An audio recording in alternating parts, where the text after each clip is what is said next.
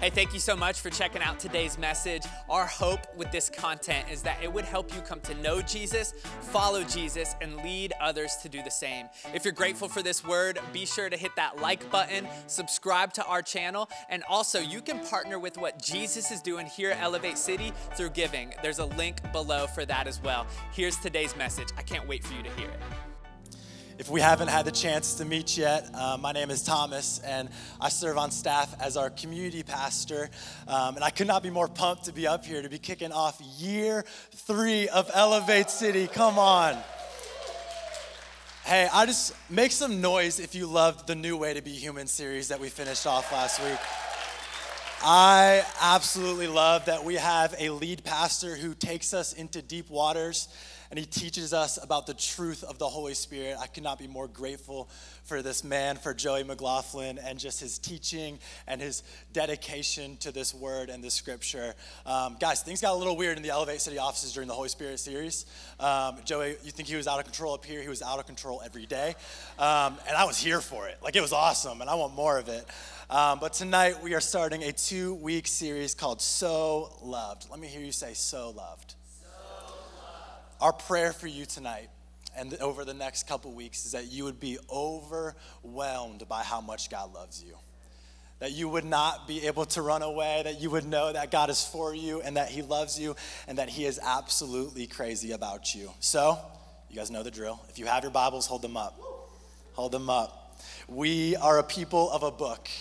Our understanding of God is not shaped primarily by experience, tradition, popular opinion, or what we are comfortable with. Our understanding of God is shaped by the Word of God. He is, it is our first source, final authority, the greatest love story ever written, and the best part of it all, it's true. Amen.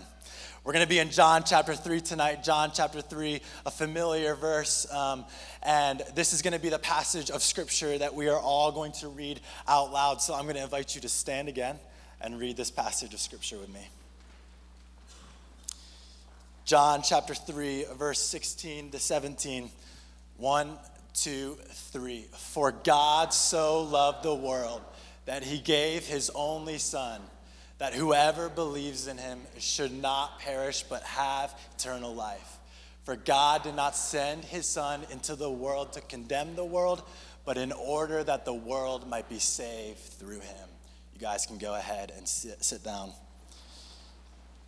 As I was praying and preparing for this message, I was thinking about this familiar verse. This is quite possibly one of the most popular, one of the most famous, most well known verses in the entire Bible. And I couldn't help but think about an experience that Lauren and I had a couple weeks ago. Um, a couple weeks ago, we got to go to the Canadian Rockies um, with some close friends of ours, and it was incredible. Like, one of the most beautiful places, hands down, one of the most beautiful places I've ever been in my entire life. Um, I'll never forget the first time we woke up that morning and just saw the mountain range and how beautiful it was.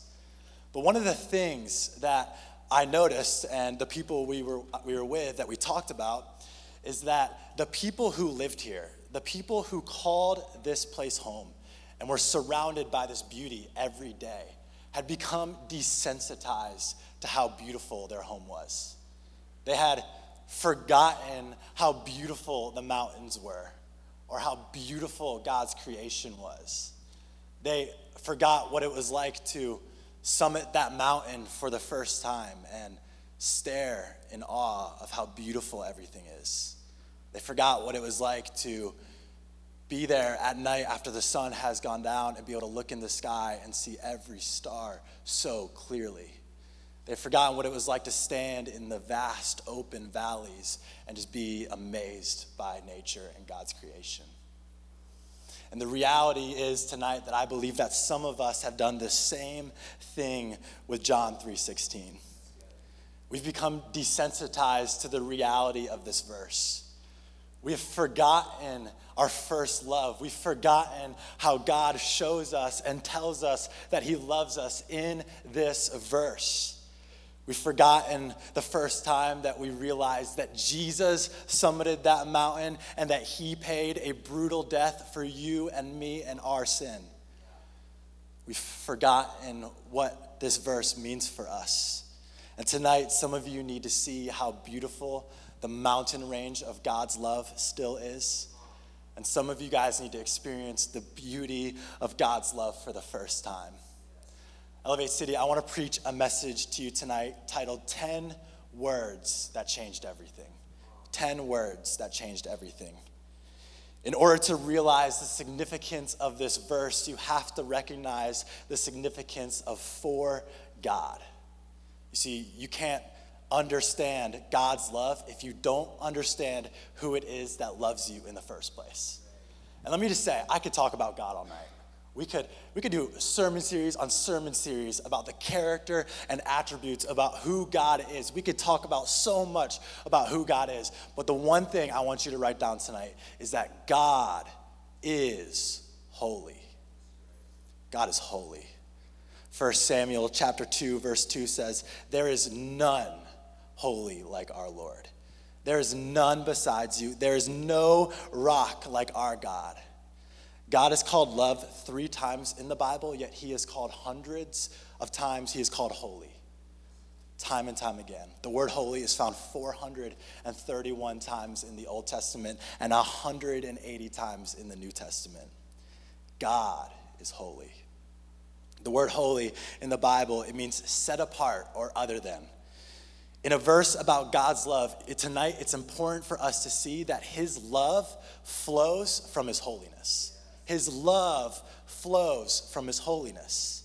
Do you realize that you are loved by a holy God? It's because of His holiness that we can experience His love like no one else. I love what Revelation 4, and I know what you're thinking. We're going to Revelation in a John 3:16 message. Absolutely. Come on, people. Revelation chapter 4, verses 6 through 8 says, And around the throne room, on each side of the throne, are four living creatures, full of eyes in front and behind the first living creature like a lion, the second living creature like an ox, the third living creature with the face of a man, and the fourth living creature like an eagle in flight.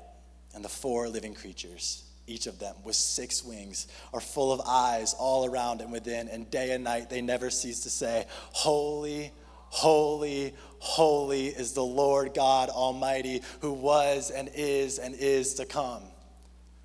Like God creates these wild, weird, set apart, holy creatures. Why? Because He is holy. And what are they doing? They are worshiping every single second of every day because that is how holy He is. One of the theologians who helped me realize this was A.W. Tozer. A.W. Tozer writes a book called Knowledge of the Holy. Knowledge of the Holy. And in this book, Tozer um, talks about 24 characteristics or attributes of who God is. He talks about his love, he talks about his grace, he talks about his self sufficiency, he talks about his sovereignty. But what is the book called? Knowledge of the Holy. Because Tozer knew that all of these attributes, all of these flowed from his holiness. He says this in his book. He says, Holy is the way God is. To be holy, he does not conform to a standard, he is that standard. He is absolutely holy with an infinite, incomprehensible fullness of purity that is incapable of being other than it is. Because he is holy, his attributes are holy. That is, whatever we think of as belonging to God, we must think of it as holy. He is holy, church. Some of us have this misconception of God, and we think about Him as our this girlfriend or this boyfriend that is following us around all day and is just begging for our attention. Like He's just begging for us to realize how much we love Him, and He's just waiting. He's just sitting here going, "Oh, I really hope Elevate City sees how much I love them. I just hope that they see it tonight." And that is not God. Do you know who God is?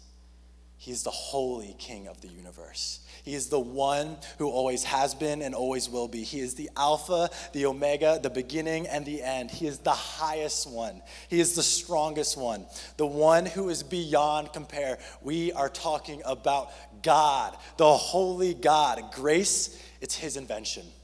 Kindness, it's his personality. Love, it's his language. Compassion, family, joy, none of these would exist apart from God.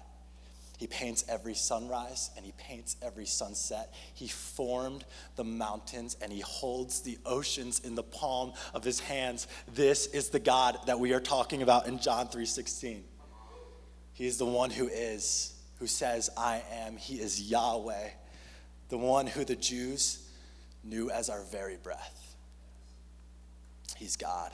He is so much bigger than we could ever comprehend. You want to experience the love of God tonight? Then look to God because He is the standard of love. He exceeds the standard of love. Do you see Him this way? Like when you approach your time with the Lord and you open up God's Word, do you see that this is the God that you are reading about? When you pray, do you realize that this is the God that you are talking to? When you enter into this room and you worship, do you realize that this is the God that you are worshiping? But in order for us to realize the significance of this verse, you need to also recognize that for God so loved, He loved. We all want to be loved. Like all of us, if we're being honest, we have this desire to be loved. Ever since we were born, we have this desire wired into us, created in us to be loved. We want it in our lives. We want to hear from our dad that he's proud of us. We want to hear from that friend in our lives that they care, that they care for us. We have this desire. But one of the biggest reasons we don't understand the magnitude of God's love is because we compare his love with the love that we experience here. We think about that friend who betrayed us, or that family member who hurt us, or that parent who walked out on us, or that relationship that ended so messy or possibly is still so messy. And this creates this inner voice in us where we start to say, Does anyone love me? Does anyone care? Am I unlovable? Am I worth it? Do people remember me? And we say this over and over, and we take these experiences and we mirror them with God's love. Tonight, we need to see that love, it's sacrificial, and love shows commitment. And God's love, it's perfect. It's perfect. You see, in a world that knows no commitment, you need to hear tonight that God is committed to you. His love is committed to you. His love is not going to walk out on you, it is here to stay. His love is the most constant personal affection that we can experience on this side of eternity. It will never get messy or tainted. God's love is holy. God's love for you is intimate and personal. He loves friendship with us. Our definition of love would change so much if we started to look at the God who is love, who, who exceeds the standard of love. Like tonight, you need to hear that God loved you personally. He loved you. It is not a collective us, it is a you personally. His love is intimate and it is personal and it is for you. But in order for us to realize the significance of this verse, you also need to recognize that God so loved the world. He so loved the world. The world is the object of God's love. I love what Jesus says here. Um, because when Jesus says this, he says this to a Jewish audience that would have typically believed that God's love was only for those who were of Jewish tradition or were the people of Israel. And I love that in John 3:16, a verse that we know so well, Jesus is tearing down cultural walls. Like he is in the midst of blowing our minds and shattering stereotypes about who can be loved. He's saying, no, everyone, everyone can experience my love. What this means for you is that you have a place in this house. It doesn't matter your nationality, your profession, whether you're upper class or you're lower class, married or single, whether you have a house or you don't even have a house at all. Your status does not qualify you as loved. Your God does. The second thing we can see from this is that God is in the business of reconciling all creation back to Him. That at the fall, our sin, when sin entered the world, it broke God's heart and it separated us from God. And everything was affected at the fall. Not just us, everything. And God is in the midst of saying, No, I love the world so much that what, what's going to happen here is that I'm going to reconcile all of it back to, to myself. But in order for us to realize the significance of this verse, you need to also recognize the significance that God so loved the world that He gave. He gave. I, um, when I first got into ministry, I was 19 and I was working in um, our leadership development program at our Milton campus. And I was young, I was broke, I was trying to figure out my life, didn't know what ministry looked like. I was working for Joey, it was wild. Um, if you want to fast track into ministry, just go follow him for 12 months, it'll get you there fast. Um, but I'll never forget, I was on my way to work one day and I got hit by a car. And my, my car, I wasn't like riding a bike or anything, like I was driving, don't worry, I'm okay. Um, but I was driving my car and I got hit, and um, my car was kind of a piece of poo-poo, and so they were like, "Hey, this thing's totaled. It's not. It's not to work out." Um, and so they gave me a check for a thousand dollars. They gave me a check for a thousand dollars for my car. And again, I'm 19. I'm like, "Great, I'm to go buy a sweet car." And then, for those of you who've been adulting, you can't buy a car for a thousand dollars.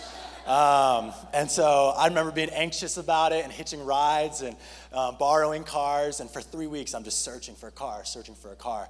Um, until one day, a guy in my small group calls me out of nowhere and he goes, Hey, um, I, I, I want you to know, Thomas, that you're so loved and that there are a group of people who care for you and believe in you and they love you. And so we want to give you $1,000 for your car to get, to get another car added to the fund. And I'm just like, no, like you really don't have to do that. Thank you. But like, seriously, you don't have to do that. And he goes, you're right, we don't have to do that. We're to give you $2,000 for your car. I'm like, okay, um, no, you don't have to do that. Please stop. Like, it's okay. And he goes, you're right, we don't have to do that. We're to give you $3,000 for your car. And that night, I had $3,000 in my Venmo account. Like, it blew my mind. Um, but yeah, someone gave me this. Like, this is something that a group of people gave me. It was mine. It was mine to have. In Elevate City, we need to see that the kind of gave that God is talking about here, that He is doing with His Son, is the kind that comes with no givebacks. Like, He gave, and He gave up His Son. He gave him to die. He gave him as a substitute. He gave him as a payment. Like God, He gave His Son to the most gruesome death so that we could experience the most glorious life. Do you realize that this is the kind of gave that we're talking about in John 3:16? It was given to us. I love that in John, uh, 1 John chapter 3, God's love is said to be lavished on us. I love that word lavished. The definition of lavish is to bestow something in generous or extravagant quantities, to spend, to heap, to shower, to pour, to give generously or bestow freely. Tonight, we need to see that God has bestowed his son to us. He has given his son to us. Do you see God's love this way? Have you realized that his love has been lavished on you? But in order to realize the significance of this verse, you also need to recognize the significance that God so loved the world that he gave his only son. He gave his only son. The son is the greatest gift. Let me tell you about Jesus. In Matthew 17, uh, verse 1, starting in verse 1, it says, After six days, Jesus took him, Peter, and James, and John, his brother, and led them up a high mountain by themselves. And he was transfigured before them and his face shone like the sun. And his clothes became white as light. And behold, there appeared to them Moses and Elijah talking with him. And Peter said to Jesus, Lord, it is good that we are here. If you wish, I will make three tents here one for you, one for Moses, one for Elijah. Not the time, Peter. And he was still speaking when, behold, a bright cloud overshadowed them, and a voice from the cloud said, This is my beloved Son with whom I am well pleased. Listen to him. When the disciples heard this, they fell on their faces and they were terrified. But Jesus came and touched them, saying, Rise and have no fear.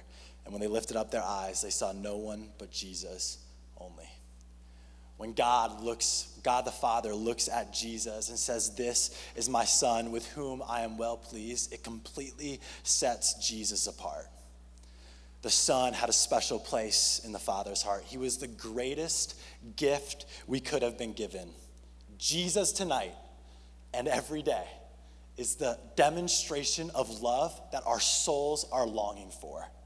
Jesus is the gift that our souls are longing for. Jesus is the prize. Do you want to know how much God loves you? Look at Jesus. If you want to know how much He cares for you, look at Jesus. Jesus is the gift that is given to us. I love that if we look at historical context, at the time in history of where they're at right now, um, the firstborn son would have been the most important asset to a family. Like it would have been the most valuable gift to any royal family. And this is what God gives us. He gives us his son. There is nothing more priceless, nothing more sacred, nothing more precious than a firstborn only son. There's nothing that compares to this.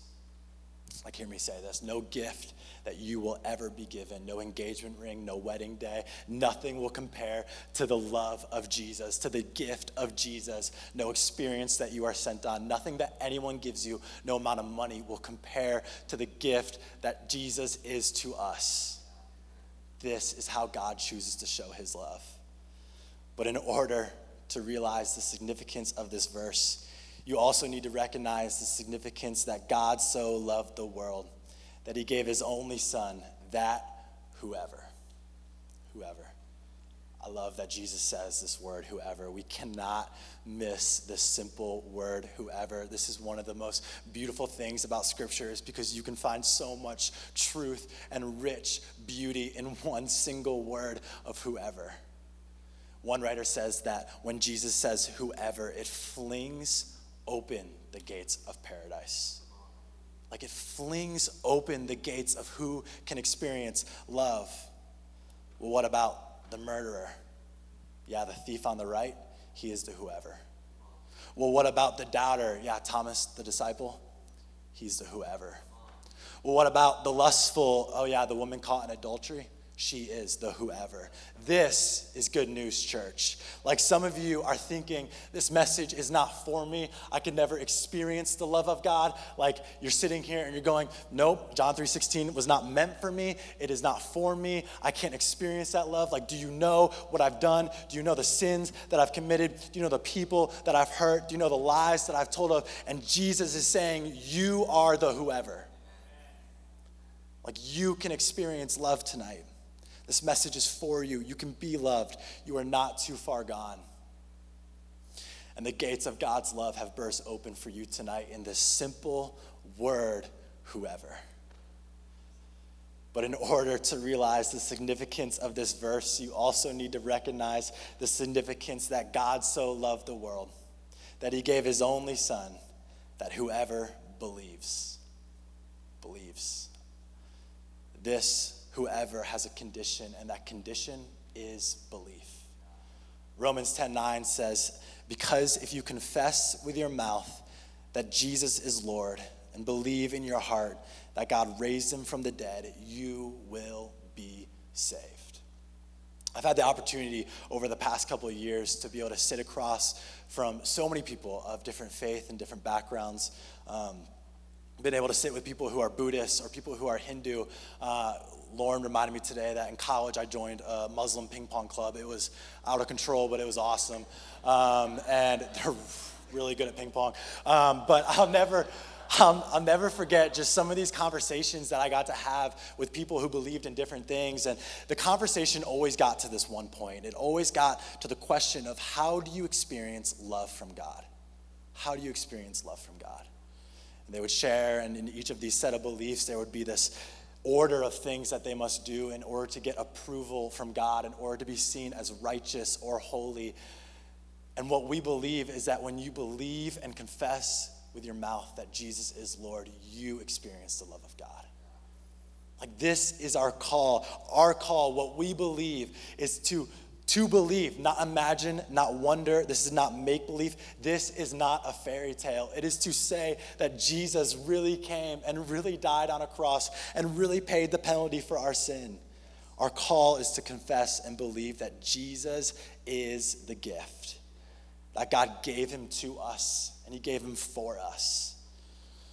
But in order for us to realize the significance of this verse, you also need to recognize the significance that God so loved the world that he gave his only son, that whoever believes in him should not perish.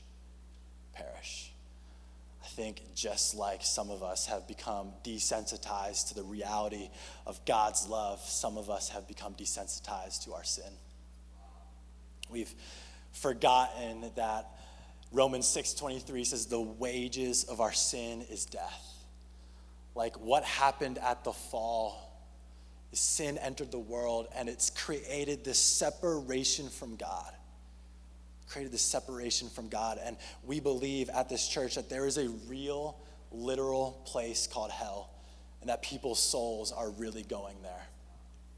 We believe that those who do not confess and believe that Jesus is Lord will spend an eternity apart from God and they will never know the love of God. Does this break your heart? Do we see this tonight? That we exist to go and tell people about who Jesus is and to invite them to experience this love? Like, does the love of God compel you so much to realize that people are really perishing, but their souls do not have to? Like, there is another way. When you understand the love of God, you understand that God's love is so big, it is so wide, it is so vast that He doesn't let our story end with this. He doesn't let our story end with this. There is another way. And in order for you to realize the significance of this verse, you also need to recognize the significance that God so loved the world that he gave his only son, that whoever believes in him should not perish, but have. Have. Before Jesus is about to die on the cross, he has an experience with the thief next to him. I just want to read this story for us. Luke chapter 23. One of the criminals who were hanged railed at him, saying, Are you not the Christ? Save yourself and us. But the other rebuked him, saying, Do you not fear God, since you are under the same sentence of condemnation?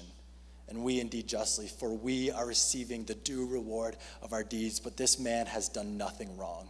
And he said, Jesus, remember me when you come into your kingdom. And he said to him, Truly I say to you, today you will be with me in paradise.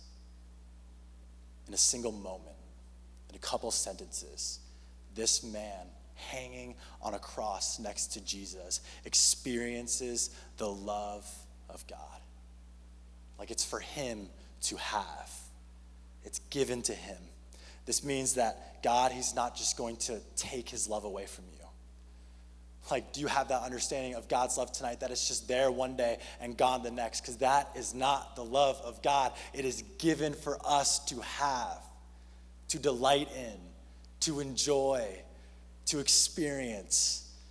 The word have is our great assurance. Have means to possess or own. An eternal life, it is not a concept for us to think about, it is an experienced reality for us to have. This is for us to have. But in order for us to realize the significance of this verse, you need to also recognize the significance that God so loved the world that he gave his only Son, that whoever believes in him should not perish, but have eternal life.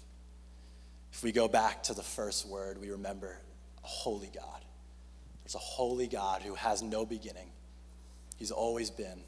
And we see that this gift, this eternal life, has no end.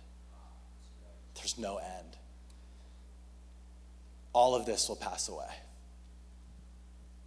Like, hear me say that tonight. All of this will pass away. The jobs we work, the savings that we save, the experiences we have, no matter how beautiful that they are, it's going to pass away the movies that we watch, the things that we waste our time on, all of it will pass away.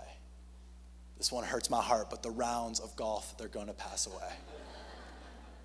Every Amazon purchase we make, all of it will pass away except this eternal promise. The, this eternal life is the great promise. And this doesn't just change your eternity, this changes you now. Like, see that there is a holy God who loves you so much that he saves you for eternal life. And we get to enjoy love now. We get to experience God's love now. It's not just waiting for us on the other side of eternity, like, it's here now. Like, we get to experience the love of God now. Elevate City, do you see how much God loves you? That he loves you and he loves you and he loves you. Like Jesus sent his son. Jesus came to die on a cross for you, personally, for your sin. Like, do we see the love of God this way? I want to close with something special. Um, this upcoming January, Lauren and I are going to be parents, um, and we're extremely excited. Yeah, if you don't if you don't know how to pray for us, just pray for like the kid thing because we're we need prayer for that, like anyone does, and we don't know what we've just gotten ourselves into. Um, but I've loved this journey so far. We found out that we're having a son, and it's just been so fun being on this journey with Lauren. Um, I love so many things about this journey. I love praying for him. Like every day, I love praying for him. I love feeling him kick. Like I love feeling him move. Um, I'll never forget the first time we saw the ultrasound. Um, I was sitting there, and Laura and I were sitting there, and we just didn't say a word to each other. Like we just stared at the screen, and we just like tears came down our faces as we stared at our son for the first time. Um, but every, every, appointment, every time you go to this appointment, they, they play his heartbeat. Like they play his heartbeat, and I love to hear his heartbeat. Like his heartbeat is the favorite, my favorite noise. Like I love to hear it. I love to just listen to it. Um, so much so that I got a recording so all of you guys could hear this heartbeat. Um, so I just want you to listen to the heartbeat of my son.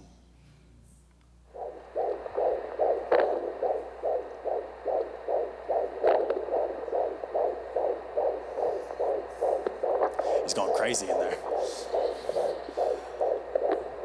Every time I hear this heartbeat, every time I listen to this heartbeat, I feel myself going, I love you, I love you, I love you.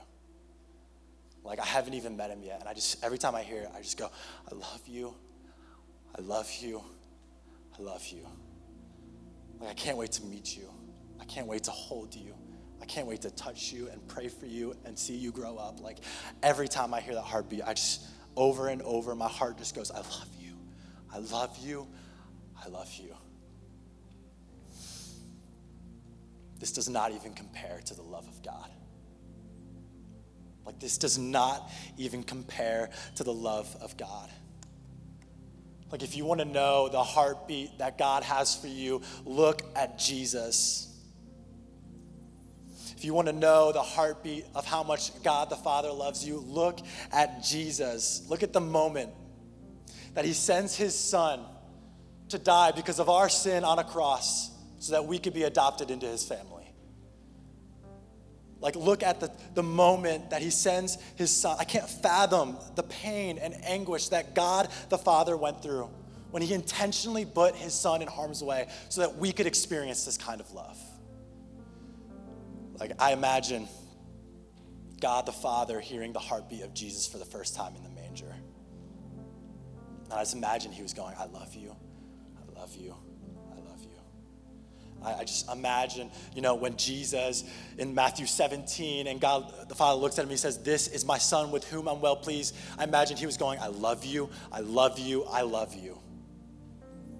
And as Jesus was betrayed by Judas and God the Father was going, I love you. I love you. I love you. And as Jesus carried his cross up to Calvary and he was exerting all of his energy, he was going, I love you, I love you, I love you. And as he breathed his last breath and he was sitting on that cross, imagine God looked at us and he said, I love you, I love you, I love you. Do you see how much God loves you? Do you see how much he loves you? That right now he is sitting here and he hears your heartbeat and he's going, I love you. I love you. I love you. If you don't believe me, look at Jesus. Look at what Jesus did on the cross. Look how much I love you. Elevate City, we have to see that God loves us so much.